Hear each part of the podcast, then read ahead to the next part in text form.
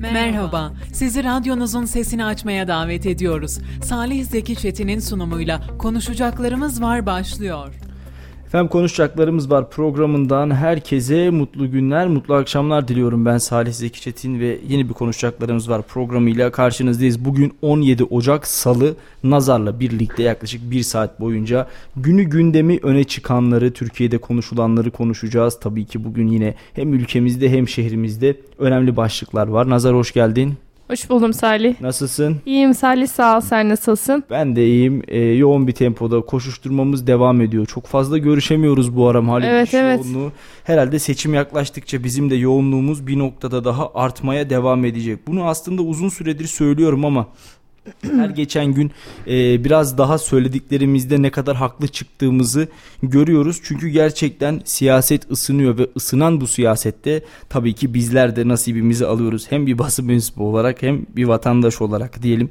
E, bugün Devlet Bahçeli'nin de aslında seçimle alakalı bir açıklaması vardı. Sen takip edebildin mi? Ee, erken alınmasıyla alakalı Mayıs mı dedim Mart Şöyle, ayında mı de evet. e, bitirelim bu işi gibi bir açıklaması vardı. Evet gördüm ama çok dikkatli okumadım açıkçası haberi. Şöyle Mayıs ayında bu işi bitirelim dedi MHP lideri Devlet Bahçeli. Hı hı. Ee, seçim tarihi tartışmaları devam ediyor ve e, MHP lideri Devlet Bahçeli de bugün partisinin e, grup toplantısında konuştu. Partileriyle bir araya geldi.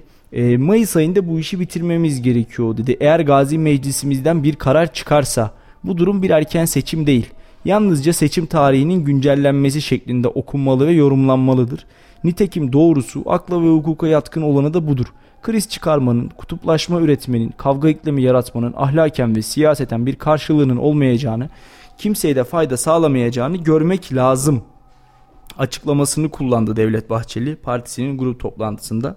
Şimdi e, şunu söylemekte ben yarar görüyorum. Geçtiğimiz hafta da aslında bizler e, bu açıklamayı kendisinden bekliyorduk. Çünkü e, Kızılcahamam kampından sonra bir basın toplantısı düzenlemişti Sayın Bahçeli ve orada da e, Cumhurbaşkanı Recep Tayyip Erdoğan'ın Cumhurbaşkanlığı hususunda e, bütün partileri bir araya gelmeye çağırmıştı. E, Cumhurbaşkanımızın etrafında toplanalım onu aday olarak gösterelim demişti diğer altılı masadaki partilere de. Evet. E, şimdi e, şunu söyleyelim. Şimdi şunu söyleyelim. Ee, birçok noktada aslında erken seçim tartışmaları var ama hani biz birazcık da e, artık günümüzdeki ibare ve ifadeleri kendimize göre kullanmaya başladık. Mesela artık zam demiyoruz. Ne diyoruz? Fiyat güncellemesi diyoruz. Senin de aşina olduğun bir tabir. Hı hı. İşte fiyat güncellendi diyoruz. Seçimde de aslında böyle bir hadise var ortada. Ee, ne olmuş oldu? Seçim tarihi erkene alınmadı. Bu bir erken seçim değildir dedi. E, öyle yorumlanmamalı dedi. Seçim tarihinin güncellenmesi dedi.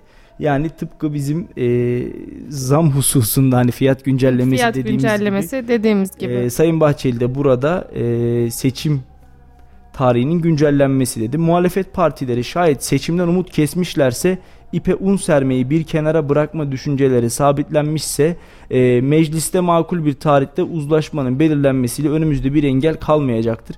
Demokrasimiz rüştünü ispat etmelidir dedi. Altılı masadaki adaylık tartışmalarını da gündemine aldı Bahçeli. Siyasi rant kavgaları gizlenemez boyuttadır dedi. Ve Cumhurbaşkanı adayını bir türlü bulamayan, masada birbirine atar gider yapan, demokrasi, özgürlük, insan hak ve hürriyetlerinin özümsemekten aciz düşen Zillet İttifakı Türkiye'nin önündeki düşman bir bariyerdir dedi.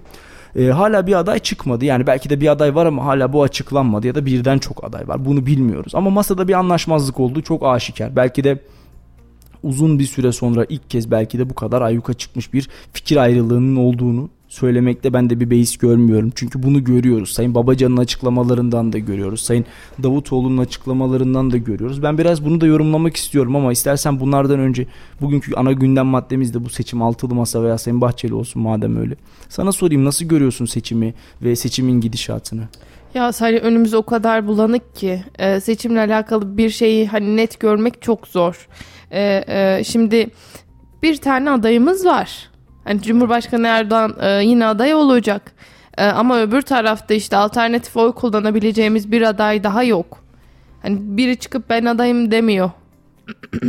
E, bu nedenle e, bir vatandaş olarak söylüyorum. Evet ö- önümüz çok bulanık ve hani seçime yaklaştıkça daha netlenir mi? Umarım netlenir ama Evet. Biz çok uzun süredir e, altılı masada herhangi bir adayın çıkmamasını konuşuyoruz ve e, burada seçime e, 6 ay gibi bir süre kaldı. Hala e, aday çıkmamasını konuşuyoruz. E, benim için pek normal gelmedi bu ama e, Salih yani vatandaşlara işte ya bu çıkarsa da e, bu çıkarsa oyumu buna veririm ya da bu çıkarsa oyumu buna asla vermem diyebileceği de e, bir aday çıkarmadı ki vatandaş da e, gözünün önünü görsün işte ne yapacağına karar verebilsin tartsın düşünsün E, bence seçimdeki e, bu bulanıklığın sebebi hem altılı masadan herhangi bir adayın çıkmaması e, hem de bu işte seçim tarihinin e, öne alınması diyelim. E, bu tür e, söylemler de gündemde. Ben bu iki durumun e, seçimi daha e, bulanık görmemize sebep olduğunu düşünüyorum. Şimdi e, aslına bakarsan ilk başlarda böyle bir belirsizlik hakim değildi ya da en azından hakim değilken diyelim altılı masa henüz yeni kurulmuşken e, evet bir adayın çıkmasının e, sürecinin uzayacağını biliyorduk tahmin ediyorduk ama herhalde kamuoyu da böylesine uzun bir süreci bilmiyordu beklemiyordu çünkü hı hı. dediğin gibi yani Mayıs seçim dediğimizde ocağın bittiğini varsayarsak 2 aylık 2,5 aylık bir süre kalıyor. E nerede kardeşim bu aday? Yani Hani artık böyle e, adeta elimizde mum e, 31 Ocak'ta mı açıklanacaktı? Öyle bir açıklamaları vardı sanki. Şöyle 30 Ocak'ta e, 30 Ocak'ta yol haritasının çizileceği söylendi. Yani henüz adayı evet açıklıyoruz o filan demediler. Sadece yol haritasının çizileceğinden bahsettiler. Yani e, ya bu kadar Acaba Salih bu da bir strateji olabilir mi diye düşünüyorum. Ben Çünkü... artık bunun bir strateji olduğunu düşünmüyorum. Şöyle liderler birbirinden farklı konuşmaya başladı. İşte bakıyorsun Deva Partisi e, ana dilde diyor e, eğitim hakkı diyor ve Kürtçe den bahsediyor. Ee, yine Ali Babacan'ın dün bir ifadesi vardı işte Kürtçe öğretmeni kardeşim diyor seni de atayacağız merak etme ana dilde eğitim bir haktır diyor ve bir tuşa basıyor. Bu tuşun sesi Kayseri'den, İç Anadolu'dan ya da Türkiye'nin herhangi bir noktasından kulağımıza hoş gelmiyor. Yani hoş gelmiyordan kastım şu. Ee, babacanın bir fikri var ama vatandaş bunu desteklemiyor. Bir de şimdi şöyle bir durum var. Ee, ben bunu e, anayasa maddelerine aslında okuduğum zaman çok e, dikkate aldığım bir e, madde değildi ama şey diye bir maddesi var. E, mesela Cumhurbaşkanı kararı herhangi bir karar tek başına veremeyecek biliyorsun. Evet. E, çıkan maddelerde. Şimdi şöyle düşünüyorum. E, bütün partilerin aslında e, yapısı farklı. Evet. Şimdi bir karar için hangi partinin yapısı e, göz önünde bulundurulacak? Şimdi Cumhurbaşkanı tek başına karar veremiyor. Evet. E, nasıl karar verilecek bilmiyorum. Yani mesela ben e, işte altılı masa bir aday çıkardı diyelim. Evet. E, ama işte içerisinde e, tutumunu sevmediğim, beğenmediğim bir parti var. Şimdi şöyle, oy kullanmakta zorlanacağız gibi duruyor. E, şimdi şöyle, şimdi şöyle nazar, e, düşünsene 20 yıllık bir iktidar ya da 22 yıllık, 24 yıllık bir iktidar ne kadar dersen de. E, ve 25 yıldır yaklaşık olarak siyasi arenada olan bir lider Recep Tayyip Erdoğan işte milletvekilliği İstanbul Büyükşehir Belediye Başkanlığı, hı hı. Başbakanlık, Cumhurbaşkanlığı mevcut sistemde başkanlık e, hakikaten hani böyle uzun yıllardır iktidarın en tepesindeki adam ve örnek olarak söylüyorum bu yanlış anlaşılmasın. İşte yarın bir aday çıktı X kişisi. Ve seçimde Tayyip Erdoğan'ı sandıkta mağlup etti. %50.1'i aldı ve Cumhurbaşkanı oldu. Hı hı ne olacak? Yani 20 yıllık, 22 yıllık bir siyasi aktörden e, seçim kazanmış bir insan altılı masanın ağzına mı bakacak? Yani orada işte yüzde bir, yüzde iki, yüzde üç neyse oyu olan bir partinin ne düşündüğüne ne söylediğine mi bakacak? Yani altılı masa bence burada biraz çelişmeye başlıyor. Hı hı. Ahmet Davutoğlu diyor ki ben 40 tane vekillik isterim diyor. İşte e, şunları isterim bunları isterim. Altılı masanın kararına uyması gerekiyor diyor. Ya e, biz demokrasiyi benimserken demokrasiyi özümle, özümserken e, yani ne geleneğimizde böyle bir şey var ne tarihimizde böyle ne kültürümüzde böyle bir şey var. 20 yıldır siyasi arenada olan bir aktörü yeneceksiniz ve sonra %3 4 5 neyse önemli değil almış bir parti size diyecek ki şunu yapabiliriz. Böyle bir şey yok ki.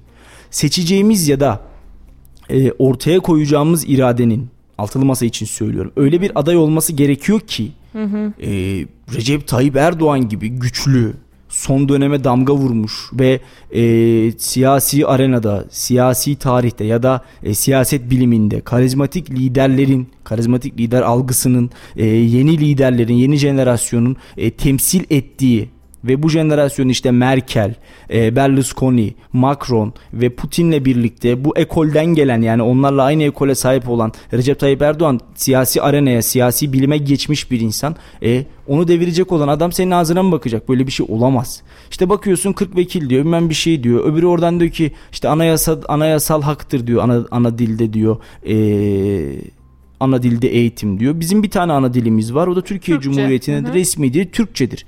Yani belli bir kesime şirin gözükmek için ya da HDP'nin oradan oylarını devşirip bu tarafa almak için ya biz sizinle masada değiliz ama hani sizin de oylarınıza talibiz diyebilmek adına böyle siyasi söylemler de bence e, hem kendi partisine hem içinde bulunduğu ittifaka hem altılı masaya zarar veriyor. E bu konuda şunu söylemek lazım. İyi Parti'nin HDP'ye olan tavrını, CHP'nin HDP'ye olan tavrını, Gelecek Partisi'nin HDP'ye olan tavrını biliyoruz. Hı hı. Ya da Deva'nın ya da Saadet'in.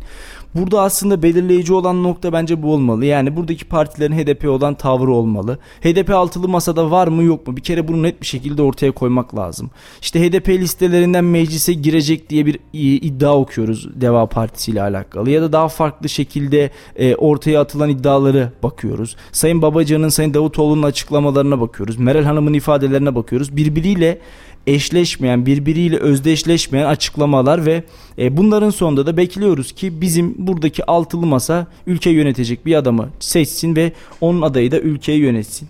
E, Valla zor yani oldukça zor iddia e, iddialar Hani herkes ülke yönetmek için iddialı ama e, bu iddianın e, gerçekleşmesi ve temel olarak bu ülkenin yönetiminde söz sahibi olmaları oldukça zor. E, bunu söyleyelim. Çünkü henüz belli olmayan bir adayın karşısında hali hazırda 20 yıldır ülkeyi yöneten bir isim var ki e, geçen hafta Cumhurbaşkanı seçilmedi Tayyip Erdoğan. Bugün belki bizimle bizimle eşdeğer olan yani ben şu an 26 yaşındayım ve hani bizim jenerasyonumuzda hani gözünü açıp biz buradayız mahallede top koşturuyoruz dediğimiz yaş yaşlardan itibaren ya da Z kuşağı dediğimiz jenerasyon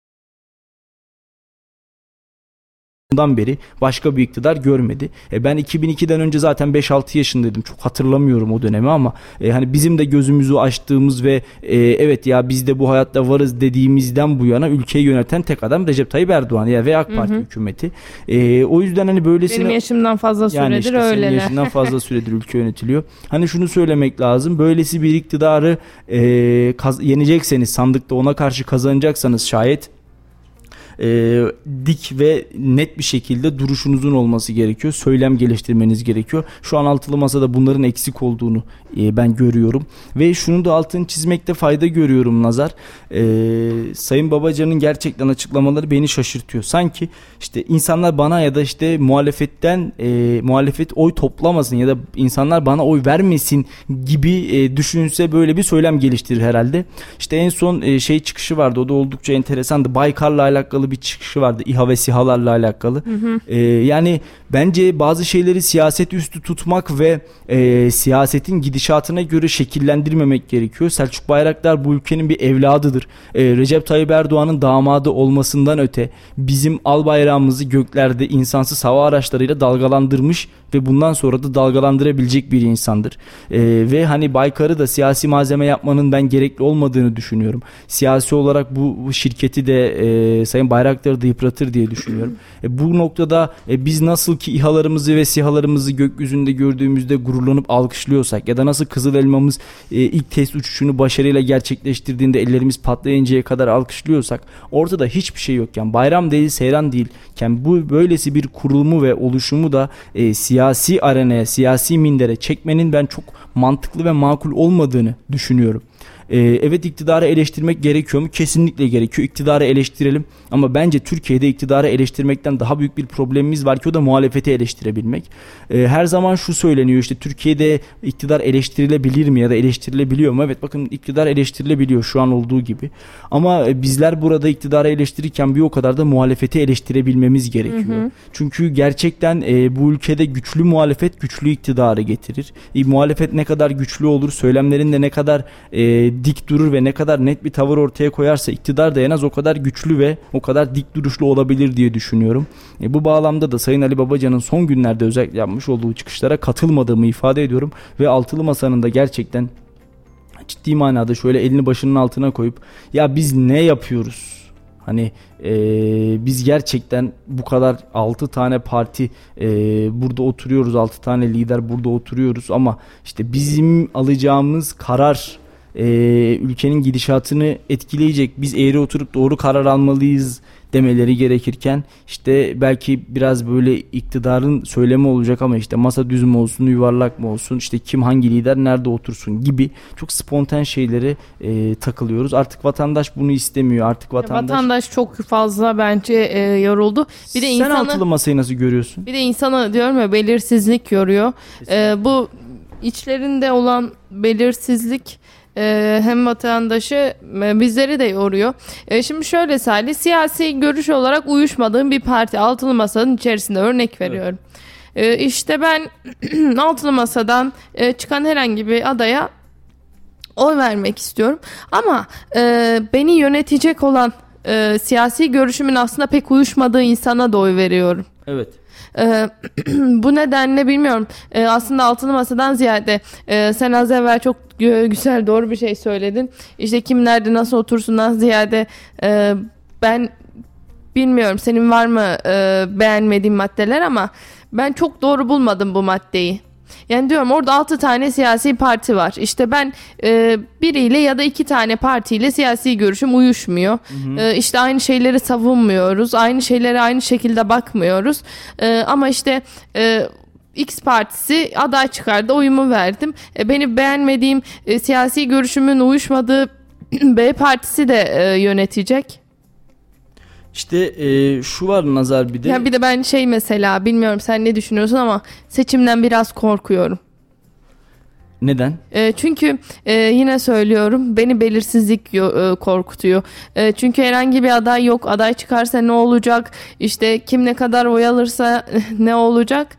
E, bilmiyorum. E, seçim süreci ve ondan sonraki süreçte açıkçası beni biraz korkutuyor. Ee, yani beni korkudan ziyade bu belirsizlikten ziyade ekonomik anlamdaki süreç tedirgin ediyor. Çünkü bugün işte iktidar devam da etse değişse de bu ekonomik sürecin bir müddet daha yakamızı bırakmayacağı artık çok aşikar. Ki e, biraz belki yere, genelden çıkıp yerele doğru gel, gel, gel- gelmiş olacağız ama işte en son sen de biliyorsun Kayseri'deki son ulaşım zamlarını 8,5 liraya çıktı. Evet ulaşım. evet. Yani ben hatırlıyorum bundan 6-7 yıl önce Talas içinde taksiyle 10 TL'ye istediğimiz noktaya gidebiliyorduk. Ne kadar süre dedin? 6 yıl önce 7 yıl önce çok uzun bir süre. Ee, ben de geçen sene yaz ya da ondan önceki yaz olması lazım. Talas içinden Talas içine 15 liraya istediğim yere İşte taksiyle yani. gidebiliyordum evet. Ya inanılmaz rakamlar Ki konuşuyor. en son bindiğimde de şey oldu. Ee, şey dedi hani müşterilerimize %10 mu vesaire bir indirim yapıyoruz. Ee, yani çok uzak bir nokta da değildi. Artık işte şu Talas içinden Talas içine 25 lirada bıraktılar bu işi Salih. Ee, Talas içinden Talas içine son 25 liraya gidip gelebildim. Ondan sonra e, normal taksimetreyi açtılar o şekilde hesapladılar. Şimdi e, şunu söylemek lazım Nazar. Bir, e, dün belediyede bir açıklama yaptı konuyla ilgili. 1 milyar lira sübvanse edildiği ve bu fiyatlarla bile bir yıl boyunca vatandaşın ulaşımının sağlandığı takdirde e, 1 milyar liranın e, Kayseri Büyükşehir tarafından, Büyükşehir Belediyesi tarafından sübvanse edildiği söylendi. E, ve orada Hatay gibi e, yanılmıyorsam Malatya'ydı. E, illerin işte Muğla gibi, İzmir gibi birçok ilin örne örneklemesi yapıldı ve e, dediler ki yani bu illerde işte bu iller e, bu fiyatlara giderken biz bu fiyatlara gidiyoruz. Hatta bizde bir de aktarma var dedik. Buna rağmen belediyemiz e, hala e, memnun olunmuyor ya da işte siyasilerin hedefin tahtasına oturtuluyor dedik. E, bugün de Konya'da aslında böyle bir e, fiyat noktasında bir gerilim yaşandı. Konya'da tam bilet 4,5 liraya indirimli bilet 2,5 liraya yükseltildi.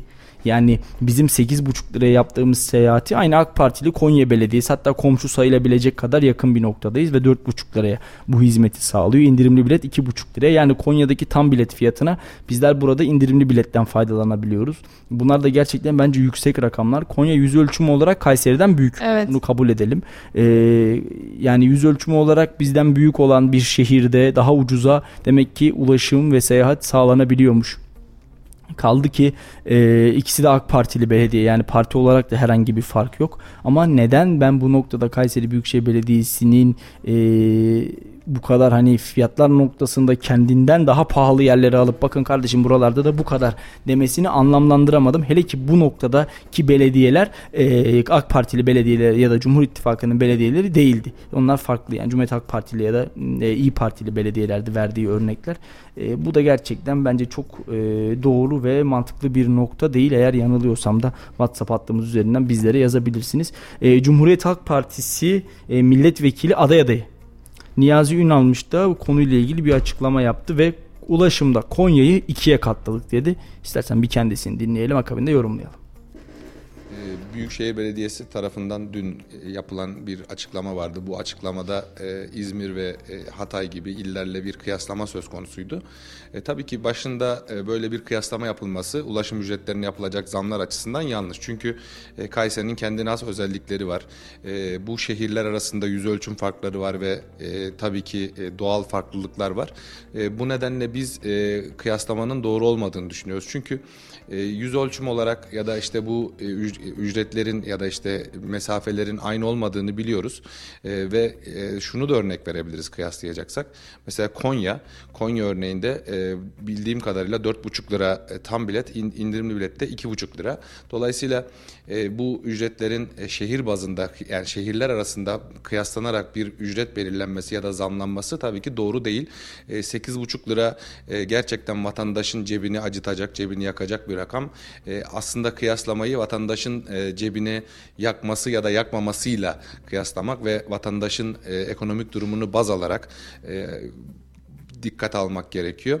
E, biliyorsunuz asgari ücrette bir artış oldu. %50'ye yakın bir artış oldu. Bu e, artışın e, vatandaşın cebine yansımasıyla daha vatandaş asgari ücreti bile cebine koymadan yani Ocak ayındaki maaşını Şubat ayında alacak. E, Şubat ayında alaca, almadan daha maaşını e, ulaşım ücretlerine zamlar geldi ve zamlı ödemeye başladılar. Dolayısıyla vatandaşın daha cebine asgari ücretin e, artışı yansımadan bir şekilde cebinden paralar alınmaya başlandı.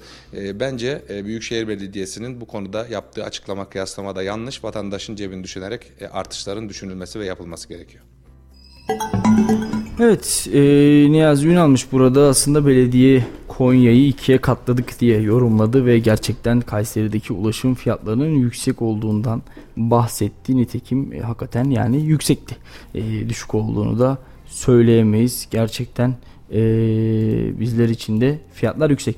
Şimdi Nazar, güzel bir haberimiz var. Keyifli, pozitif bir haberimiz var. Onu vereceğim. Dün e, Bünyan Şehit Cennet Yiğit Ortaokulu TED Koleji'ni çok farklı mağlup etti ve e, ortaokullar kategorisinde Kayseri şampiyon oldu. Türkiye finallerine, Türkiye yarı finallerine gitmeye hak kazandılar. Nasip olursa sonra da Konya'da yapılacak olan Türkiye finallerine gitmeyi hedefliyorlar. Ee, inanılmaz bir maçtı. Biz de Mustafa abiyle birlikte maçı seyrettik. Hakikaten yani bir devlet okulunun ya da bir e, ortaokul öğrencilerinin öylesi böylesi basketbol oynaması, böylesi seyir keyfini yüksek bir oyun oynamaları beni çok mutlu etti. Hani Kayseri'de profesyonel anlamda bir erkek takımı yok ama ben dün maçtan sonra dedim ki yani niye yok? Bu çocukların okul takım formalarını üstünden çıkartın. Kayseri Spor formalarını giydirin. Bunlar Kayseri temsil ediyor diye hiçbir yerde sırıtmazlar. Maşallahları var. Hep kolejlerin egemenliğinde gider basketbol. Bu yıllardır böyledir. Birazcık daha böyle zengin sporudur diyebiliriz. Yani kolejler bununla alakalı bütçe ayırır, takım kurar, oyun oynatırlar, hoca getirirler, topçu getirirler, öğrenci transfer ederler gerekirse ama gerçekten Bünyan'da da Bünyanlı gençler dün tarih yazdı. Kayseri şampiyonu oldular. E ben hepsini yürekten kutlamak istiyorum. Önce Doğa Koleji'ni mağlup ettiler. Bu yolda Bahçeşehir'i mağlup ettiler. E, Erciyes Koleji'ni mağlup ettiler ve dün de e, TED Koleji'ni mağlup ederek gerçekten müthiş bir başarı elde ettiler. Ve öyle az buz bir farkla da değil yani 30-35 sayı yakında bir fark atıldı ama Oo. buraya gelene kadar zaten çocuklar tüm maçlarını böyle kazandılar. Yanılmıyorsam Doğa Koleji'ni 118'e 12 mi 22 mi öyle bir skorla mağlup etmişlerdi. İnanılmaz oyun oynuyorlar. Ellerine emeklerine sağlık. E, dün de MHP Bünyen İlçe Başkanı Tevfik Düzen o çocukları maçtan sonra yemeğe götürdü. Bir ödül yemeğiydi ve bize de açıklamalarda bulundular. Önce Tevfik Başkan'ı dinleyeceğiz. Sonra e, okul müdürümüzü dinleyeceğiz. Sonra gazeteci yazar e, Burhanettin Akbaş hocamızı dinleyeceğiz ve tabii ki antrenörümüzü dinleyeceğiz. Onların heyecanına ortak olduk. İstersen sahneyi sözü onlara bırakalım. Geldikten sonra konuşmaya devam edelim. Aslında bu sonuç bizim için e, bugün bir sürpriz olmadı. E, geçen yıl e, Türkiye dördüncüsü olmuş bir takımdan bahsediyoruz.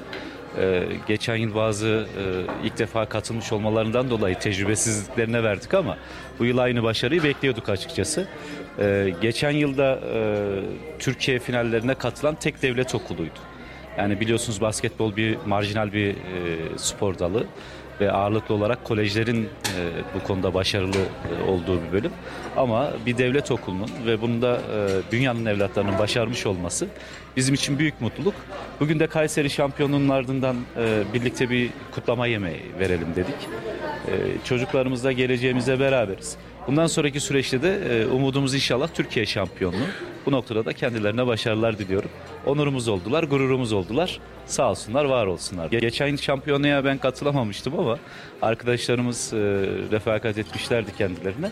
E, bu yılda e, takımımız adına, geleceği adına çocuklarımıza yapılabilecek her türlü yardım, destek, motivasyon bu konuda arkalarındayız, yanlarındayız. Çok değerli Ömer hocamdan başlamak üzere sevgili yavrularımızı canı gönülden kutluyorum.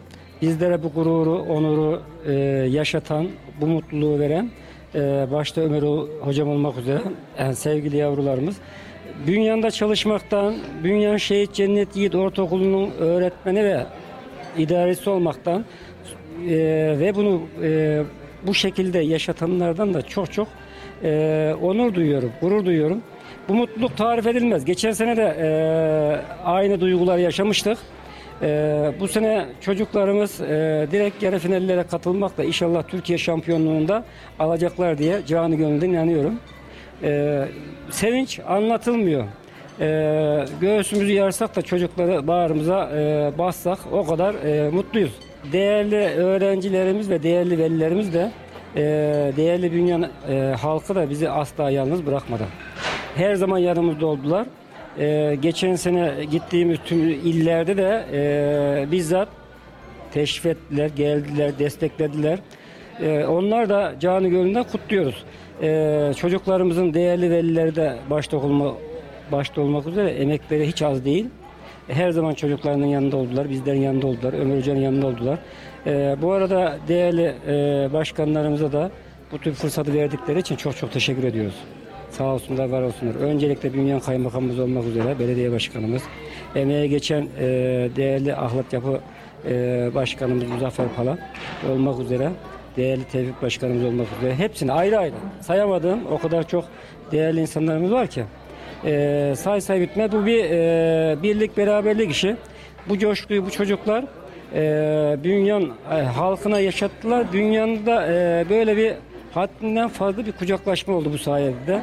E, bu bir e, sosyal dayanışma, birlikte hareket etmenin de güzel bir örneğiydi.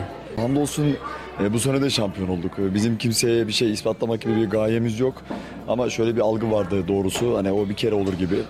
E, dediğim gibi bizim kimseyle bir e, ispatlamak gibi bir derdimiz, gayemiz öyle bir şey yok. Bizim tek e, rakibimiz yani iyisiyle kötüsüyse sonuncu da olacaksak, şampiyon olacaksak kendimiz. E, kadromuz %60-70 oranında değişti. Bu kez geçen seneki Türkiye dördüncülüğünü kazanan çocukların birçoğu e, üst kategoriye geçtikleri için alttan gelen çocuklarla ki şu an yarıştığımız yaş grubunda bir yaş küçüklerin daha çok oynadığı bir e, müsabakalar. Bu şampiyonluk e, o açıdan bizim için çok çok kıymetli. Yani bu çocuklar sayesinde geçen sene Türkiye'de derece ettikleri, ettikleri için. Evet, e, geçen sene de Türkiye'de bir dereceleri varmış çocukların ve gerçekten dün de muhteşem oynadılar. Şimdi e, Bünyan Kayseri'nin bir ilçesi ve bir ilçe takımının bir e, devlet okulunun böylesi bir başarıyı elde etmesi beni haricen mutlu etti. Ben de lise dönemimde bir süre oynamıştım okul takımında 4 yıl boyunca. Ben de mücadele etmiştim ve gerçekten devlet okulunda bu imkanlar biraz daha kısıtlı oluyor. Ama dediğim gibi Bünyan'da böyle bir olayın e, yaşanmış olması, böyle bir gelişmenin olmuş olması beni çok mutlu etti. E, devamını dileyelim. Onları desteklememiz gerekiyor. Biz basın olarak seslerini duyurmamız gerekiyor ve elimizden geldiğince gerçekten oradaki kardeşlerimizin yanında olduğumuzu anlatmamız gerekiyor. Ellerine, emeklerine sağlık. İnşallah nice başarıları daha elde ederler. Var mı nazar gündemimizde bir şey programımızda? Bugün Talas'ta bir kaza meydana geldi bu arada. 20, evet 26, 26 yaralı vardı var. biri ağır. Allah'tan ee, acil şifalar dileyelim bir an önce hepsine. Salih e, durumları nasıl bilgin var mı? E, bir tanesinin ağır, üç tanesinin e, biraz hafif yaralandığını, diğerlerinin ise e, ayakta tedavi olduğunu biliyorum. Ee, onun dışında şu an için bizi ulaşan başka bir bilgi yok. Kayseri valisi Sayın Gökmen Çiçek de orada yaralanan, kazada yaralanan tüm e, hastaları da hastanede ziyaret ederek Tekrar. geçmiş olsun dileklerini iletmiş. Biz de buradan tekrar geçmiş olsun dileklerimizi iletelim Salih. Ee, Kemal Kılıçdaroğlu'nun bir açıklaması vardı mültecilerle alakalı. ne demiş? Ee, mültecileri en geç iki yıl içinde özgür iradeleriyle kendi ülkelerine göndereceğiz demiş. Şimdi Kemal Bey e, bu bağlamdaki söylemlerine bakıyorum hukuku getireceğim, adaleti getireceğim, işte şimdi mültecileri göndereceğim diyor. Sanki bu hani e, Cumhurbaşkanı adayı ben olacağım, seçileceğim. Ben de tam onu söyleyecektim biliyor musun Salih? Yani acaba e, altılı masanın içerisindeki anlaşmazlık bu nedenle mi var? Kemal Kılıçdaroğlu ben aday olayım diyor. Olabilir. E, altılı masadaki e, diğer 5 parti liderleri de e, farklı bir Farklı aday mı e, istiyorlar acaba diye düşündüm. Çünkü e, bakıyoruz biz e, Cumhurbaşkanı evet e, iki seçim kazandı ama e, öteki taraftan baktığımızda da e, ana muhalefet partisi de e, iki seçim kaybetti. Şöyle nazar e, olabilir. Yani böyle bir görüş olabilir böyle bir niyet yatabilir. Ama ben e, şunu ifade etmek istiyorum. Özellikle söylemeden geçemeyeceğim. E, Cumhuriyet Halk Partisi Kayseri İl Başkanlığında e, geçtiğimiz dönemde yaşanan ya da geçtiğimiz dönemde e, ortaya çıkan tabloyu hep birlikte biliyoruz izliyoruz. Gelişmeleri hala yakından da takip ediyoruz. E, oradaki başkanlık seçiminin öncelikli olarak çok demokrasimize ya da hukukumuza ya da en azından bizim özgürlük dediğimiz alan ve algıya e, yakışmadığını ifade edelim. Şimdi e, kendi partisinin işte Kayseri gibi önemli bir şehrinde e, hukuku ya da demokrasiyi tam manasıyla sağlayamayan e, bir partinin de hani ülke yönetiminde biz hukuku, adaleti, demokrasiyi getireceğiz söylemleri de e, beni açıkçası bir nebzede olsa şaşırtıyor. Çünkü e, madem demokrasi gelecek o zaman parti içinde bir demokrasiyi sağlayın. Madem demokrasi gelecek önce e, Kayseri'deki bu demokrasi şöleninize bizi şimdi de mesela ortak edin. Eğer ve- böyle bir durum varsa akıllara e, şöyle de bir soru gelecek. Bunlar daha hani Cumhurbaşkanı adayını belirleyemiyorlar ki. E, iki gün sonra e, ülke hakkında herhangi bir karar verileceği zaman o karar nasıl verecekler? İşte şöyle nazar işte e, Kayseri İl Teşkilatı'nda olan durumu biliyorsun. daha mı kolay yani e, ülke hakkında bir karar vermek Cumhurbaşkanı e, adayı belirlemekten daha mı kolay?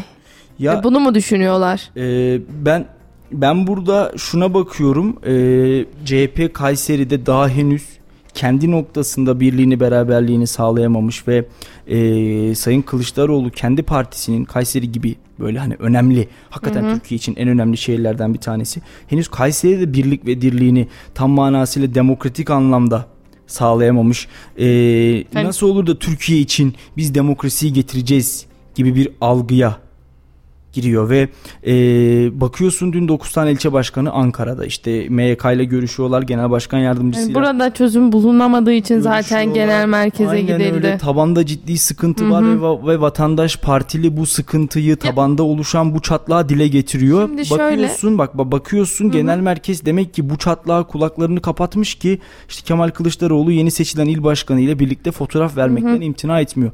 E, kazan burada kaynamaya devam ediyor. İstifalar geldi. Daha fazla istifa olması söz konusu. Yani insanın önce aynaya bakıp şunu kendisine sorması gerekiyor. Kendi partimin içinde demokrasiyi ya da kendi partimin içinde tam manasıyla birlik ve beraberliği sağlayamadım. Ana muhalefet partisi bunu hiçbir zaman sağlayamadığını düşünüyorum ben. Bu- Ee, bu içindeki savaş e, bence yeni bir savaş değil Salih. Geçtiğimiz seçimlerde de bunu çok e, bence net gözlemleyebildik. E, bu şekilde olursa da yani yine söylüyorum. E, Hani Cumhurbaşkanı adayını e, er ya da geç zor olsa da karar verdiniz. E, sonrasında ülke hakkında herhangi bir karar verildiği zaman nasıl karar vereceksiniz?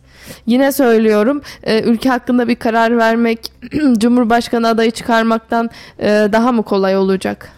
Şimdi e, Nazar şunu söyleyelim. Bugün Kayseri İl Teşkilatı'na bak. Yani partililere soralım. Memnun olan belki bir kişidir, belki iki kişidir, belki 17 kişidir. 17 kişiyi şu yüzden söylüyorum. Mevcut il başkanı 17 oyla seçildiği için muhtemelen memnun olan, olan 17 kişidir.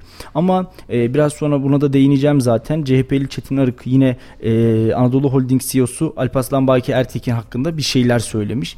E, bence Sayın Vekil artık bunları bırakmalı. E, evet belki siyaseten biraz gerildiler Sayın CEO ile ya da aralarında hı hı. bir problem yaşandı. E, biz bu dönemde de hem Sayın CEO'yu hem Sayın Arı e, fazlasıyla e, eleştirmiştik, ziyadesiyle eleştirmiştik ama hani bugün artık seçim sattımı haline girdik ve Cumhuriyet Halk Partisi'nde gerçekten kaynayan bir kazan var yani. Partililer evet. hatta az kazan artık kaynamıyor. Partililer kazanı kaldırmış durumda. O gün yaşanan hadiseyi hep birlikte gördük ve e, Cumhuriyet'in ilk partisi yani Cumhuriyet'in kuruluşundaki ilk parti Cumhuriyet Halk Partisi'nin e, böylesi bir süreçle ben e, karşı karşıya kalmasını açık söyleyeyim e, üzülerek takip ettim. Çünkü orada e, geçmiş dönemin il başkanı Ümit Özer e, kapıda duruyor basın mensubu arkadaşlarımızı içeri sokmuyor. Yani ben o gün de söyledim sizler özgürlükten bahsediyorsunuz basını içeri almıyorsunuz. Sizin özgürlük anlayışınız bu mu? E, yarın bir gün iktidar olsanız meclise de mi giremeyeceğiz? Aynı muameleye mi maruz kalacağız diye ben kendilerine de bu soruyu yöneltmiştim. Şimdi e, seçime bu kadar yakın böylesi karışıklıkların olması beni fazlasıyla şaşırtıyor. Hem... Çünkü ilk günden bu yana Kemal Bey ne diyor? Ben diyor adalet için yürüdüm. Ben hak için yürüdüm. Hukuk için yürüdüm. Ya yürüdüğü yollar az geldi birazcık daha yürümesi gerekiyor. ya da sadece yürümekte kaldık. Bizler niyete bunu e, üzülerek söylüyorum ki yansıtamadık. E, iktidarı eleştirelim tekrar söylüyorum. Evet iktidarı eleştirelim. Eğrisiyle doğrusuyla iktidarı alalım ve diyelim ki bakın bunları yanlış yanlış yanlış yapıyorsunuz diyelim. Ama bizler bunları muhalefete söyleyemediğimiz gün işte o gün kaybetmişizdir. Çünkü muhalefet ne kadar güçlü olursa iktidar o kadar kuvvetli olur. Ama ben bugün Türkiye'de hatta bu bugünün de hadisesi değil. Belki son 10 yılın belki son 12 yılın e, zayıf muhalefetini görüyorum. Ama bu son 10-12 yıllık süreçte de şu altılı masa ve sonrasında son 3 aydır 6 aydır ya da 1 yıldır e, Türkiye'nin en zayıf muhalefet halkasının bu dönemde olduğunu e, görüyorum. Çünkü Biz... kendi aralarında bile bir birliğin sağlanamadığını ifade edelim. Tam evet. olarak ben de ona gelecektim Salih. Kendi teşkilatları da bence artık e, bu, bu yorulmuşluk mu diyeyim artık bilmiyorum ama e, bence bu e, içlerindeki bulunan savaştan e, bence parti partiye gönül vermiş insanlar fazlasıyla yoruldu. Ee, bir de şimdi senin az evvel söylediğin gibi e, Türkiye Cumhuriyeti'nin en eski partisi. Evet. Aslında bunun teşkilatlanması hani biraz daha kuvvetli olması gerekiyor değil mi? Tabii. Diğer partilere göre. Ee, sonra işte bir dönüp bakıyoruz. Aslında parti içerisindeki anlaşmazlıklar, e, işte uyuşmazlıklar e, yer şeyde şehirde e, sorununu çözemeyip e, işte genel merkeze e, çözüm amaçlı gidilmesi bilmiyorum bana birazcık e, enteresan geliyor. Şimdi kesinlikle hak... Bir de partiyi bu halde görmek beni üzüyor. Şimdi işte e, ben öyle insanlar tanıyorum ki işte e, Cumhuriyet Halk Partisi için konuşuyorum. İşte Ata Dede Partisi biz nasıl oy vermeyelim oraya? E, diyen insanlar tanıyorum. Sonra çocukları torunları çıkıyor diyor ki evet Atadede partimiz e, hani partimizi de e, Atatürk kurdu ama Evet. Atatürk... Hala aynı şekilde mi yönetiliyor? Şimdi yani hala Atatürk'ün parti kurduğu parti evet. olarak mı kaldı? Evet. Şimdi şunu söylemek istiyorum ben de. Ee, Mustafa Kemal bugün mezardan kalkıp gelse acaba CHP saflarında kimleri gönderir? CHP saflarında e, CHP saflarından e, kimleri hadi arkadaşlar sizler bu partiden dışarı çıkıyorsunuz der. Hatta bir, bir belki bir adım öteye gideyim. Muhtemelen eline bir sopa alır ve düşmanı e, denize döktüğü gibi düşmanı denize kovaladığı gibi öyle zannediyorum. Birçok ismi de kovalar Mustafa Kemal. Çünkü bu ülke kurulurken Mustafa Kemal de bu ülkede azınlıklar olduğunu biliyordu. Hı hı. Mustafa Kemal de bu ülkede Rum'un, Ermeni'nin e, ondan sonra Kürdün, Laz'ın, Çerkes'in yaşadığını biliyordu. Hı hı. Ama e, baktığımız zaman e, şu anda da hala bu ülkede bu topraklarda hazırda bu vatandaşlar yaşıyor. Mustafa Kemal bilmiyor muydu sanki Türk e, Kürtçe'de eğitimin e, Kürt vatandaşlara verilmesi gerektiğini de şimdi bunu söylemek CHP'ye ya da gidip de Deva Partisi'ne e, vazifeymiş gibi üstlenip bunları dile getiriyorlar. E, bakıyorsunuz. Şimdi Kürtçe e, eğitim verilmesini gere, e, gerektiğini düşünen bir parti iki gün sonra çıkıp diyecek işte şurası da işte ne bileyim Akdeniz, Karadeniz e, ya da Doğu Batı demeyecek de işte şurası da Kürdistan diyecek. İşte yani e, Mustafa Kemal bunları bilmiyor muydu da bunları o dönemin siyasetiyle e, gündeme getirmek edilmedi. E, Bakıyorsun işte PKK Hani o zaman o dönem yok muydu diyeceksiniz. Aynen o dönem öyle. daha, fazlası vardı. E, PKK'nın PKK'nın basın uzantısı Rudav'a bakıyorsun işte CHP Genel Merkezi'nde Türk bayraklarının kaldırılıp orada e, ifade özgürlüğü adı altında bir basın açıklamasının yapıldığını Rudav'la program yapıldığını görüyoruz. E, bu durum Mustafa Kemal'in kemiklerini sızlatmıyor mudur sizce? Kesinlikle Tamam. sızlatıyordu. Ee, tamam biz iktidarı eleştirelim ama tekrar söylüyorum muhalefeti de aynı oranda ve orantıda eleştirebilmemiz e, gerekiyor bunu söyleyelim ki e, muhalefet gelişsin ki iktidar birazcık daha e, neler yapıyoruzu kafasında kurgulasın. İşte yine bakıyorsun bugün e, HDP eş başkanı Selahattin Demirtaş'ın hapiste olduğunu biliyoruz ve sürekli her fırsatta aslında e, altılı masadaki işte DEVA olsun ya da e, Cumhuriyet Halk Partisi olsun işte Selahattin Demirtaş'a özgürlük deniyor ve Selahattin Demirtaş cezaevinden çıksın deniyor. Yani e, terörist Tam e, olduğu ya da terör destekçisi olduğu ayyuka çıkmış ve evet arkadaş bu adam terör destekçisi ya da teröristtir dediğimiz bir insanın içeride olmasından duyulan bu rahatsızlığın sebebini de ben anlamadım.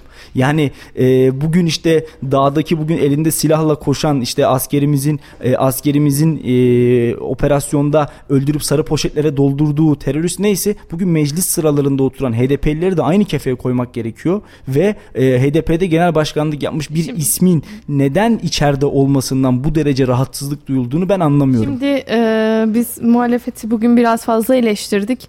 E, aslında geçtiğimiz yayınlarda da aynısını konuşmuştuk Salih.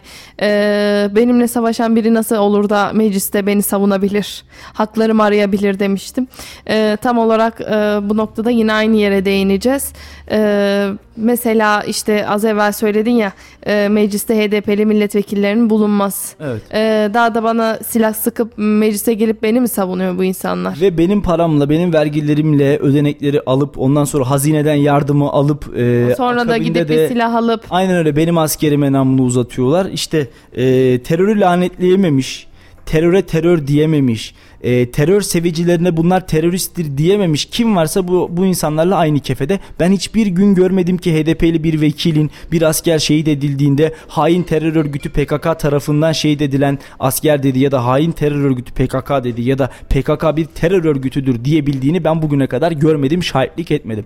Ve bu insanlarla da aynı yolda yürüyenlerin de ben aynı düşünce içerisine sahip olduklarını düşünüyorum ve üzülerek söylüyorum ki koltuk öyle bir zehir ki bir müddet sonra insan oturan kimse onu zehirlemeye başlıyor. Bizler koltuk sevdamızdan, bizler koltuğun sıcaklığının rehavetine kapılıp bu zehri içimize aktığını ve bu zehrin sadece bizi değil, bize gönül veren, bizimle yol yürüyen, bizi destekleyen herkesi de zehirlediğini ve aynı orantıda onlara da zarar verdiğini maalesef anlayamıyoruz, anlamlandıramıyoruz. E, bu bağlamda hem iktidarın hem muhalefetin bence e, kendi iç bağırsaklarını temizlemiş olması gerekiyor. Kendi iç bağırsaklarını temizlemesi gerekiyor. Aksi takdirde kim gelirse gelsin, Ahmet de seçilse, Mehmet de seçilse, Sayın Cumhurbaşkanı Recep Tayyip Erdoğan da seçilse hiçbir şey değişmeyecektir. Ülke olarak siyasi partilerden başlayarak, kamu kurum kuruluşlarından başlayarak, e, devlet kademelerinden başlayarak işe yaramayan, işte devlete bir omuzlukta biz yer verelim, yer bulalım, geçimimizi sağlayalım, şurada şurada bulunsun da aman oturalım da memur olalım zihniyetiyle hareket eden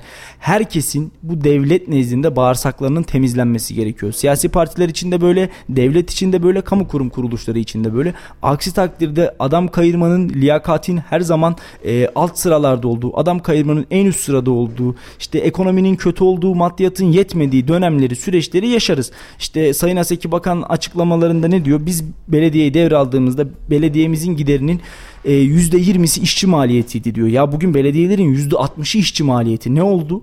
Ne değişti? Kayseri yüz ölçümü olarak büyüdü mü? Hayır. Yani baktığımızda hayır aynı sayıda personel belki de çalışıyordu. Daha fazla personele ihtiyaç duydular. Tamam olmalı mı? Olmalı ama örnek olarak söylüyorum bir birimde 3 kişi iş yapıyorsa 10 kişi çalışıyor gözükmesin ya. Yani bizler iyice ATM memurluğu moduna büründürmemeliyiz belediyelerimizi, kamu kurum kuruluşlarımızı. Çünkü bak kendi iş yerin olur. işe yaramayan bir adamı alırsın örnek veriyorum çalıştırırsın dersin ki bu adam da burada dursun maaşını ben ödüyorum. Ama yarın hesap günü geldiğinde kamu kurum kuruluşlarının e, yetkililerinin o insanları bu atamaları yapanların işe alanların belediyelerin herkesin 80 milyondan 85 milyondan helallik alması gerekiyor. Bizi de geçtim tüy bitmemiş yetimin, şehit çocuklarının, öksüzlerin, yetimlerin, gazilerin bu ülkede hakkı olan herkesin o parada hakkı var ve yarın hesap günü geldiğinde bu hakkı ödeyemediğinizde ahlanıp vahlanmak için çok geç olacak. O yüzden bence e, helalleşme diyelim. Bu noktada sadece CHP için bir helalleşme değil. E, iktidarın da kendi bağırsaklarını temizleyerek gerek kamu kurum kuruluşlarında gerek atamalarda liyakatsiz yapılan tüm işlerde bağırsaklarını temizleyerek çünkü yarın e, hesap günü geldiğinde bazı veballeri ödeyemeyiz. Hadi beni geçtim. Allah'a şükürler olsun sağlıklıyım. Bir Türk vatandaşıyım. Çok şükür. Yarın aynı sağlıklı saatle hayatımı kaybederim ve e, ben belki çok önemsenmem hesap günü geldiğinde ama e, babasını Kuzey Irak'ta, Suriye'de, Şırnak'ta, Cizre'de kaybeden şehit çocuklarının o parada hakkı var. Kendinin hayatını içe sayarak kanını bu toprağa döken ve hayatına eksik bir vücut uzvuyla devam etmek zorunda kalan kahraman gazilerimizin o parada hakkı var. Yarın ne şehit çocuklarının hakkını ne de o kahraman gazilerimizin hakkını ödeyemezsiniz eğri oturup doğru konuşalım. Bu noktada da bence buna birazcık daha hassasiyet gösterelim. Sadece hükümet için mi? Hayır. Muhalefet için de aynı şey geçerli. Muhalefet belediyeleri için de aynı şey geçerli. İstanbul için de konuşuyorum. Ankara için de konuşuyorum. Antalya için de konuşuyorum. Konya için de konuşuyorum. Kayseri için de konuşuyorum. Hiçbir fark yok. Hepsi aynı. Biri de aynı, bini de aynı. İmamoğlu yapıyorsa da yanlış. Mehmet Başkan yapıyorsa da yanlış. Mansur Yavaş yapıyorsa da yanlış. Tunç Soyer yapıyorsa da yanlış. Fatma Şahin yapıyorsa da yanlış. Ben yaptım doğru sen yaptın yanlış değil. Kim kayırıyorsa, kim liyakatsizlik yapıyorsa, kim devlet malından bir arşın çalıyorsa yanlış. Kim devlet malını haksız yerine bir başkasına götürüp teslim ediyorsa yanlış. Yanlış bir tanedir ve kişiye göre de değişmez. Bunu da buradan bir kez daha ifade edelim son dakikaları biraz tansiyon yüksek bir yayın Kesinlikle öyle Salih. Yayınımızın da sonuna geldik. Yavaş evet. yavaş kapatalım istersen. Azat teşekkür ediyorum sana. Ben teşekkür ederim. Ee, yarın aynı saatte burada olacağız. Değerli dinleyenler konuşacaklarımız var programında. Sizlerle olacağız ama o dakikaya kadar o saate kadar hoş kalın hoşça kalın. Bugün Kayseri siyasetini ve ülke siyasetimizde öne çıkan gelişmeleri sizlere aktarmaya çalıştık. Sürçülisan ettiysek birilerinin kalbini istemeden kırdıysak ya da siz yanlış biliyorsunuz Salih Bey bu aslında böyle e, diyorsak biz e, kendi adımızı affola diyelim e, ve doğrusunu söylediğiniz takdirde bunu düzeltmekte hiçbir beis görmüyoruz. Efendim bizi dinlediğiniz destek verdiğiniz için her birinize ayrı ayrı teşekkür teşekkürlerimizi iletiyoruz. Yarın aynı saatte yeniden burada oluncaya dek hoş kalın, hoşça kalın. Mutlu akşamlar. Salih Zeki Çetin'in sunumuyla konuşacaklarımız var sona erdi.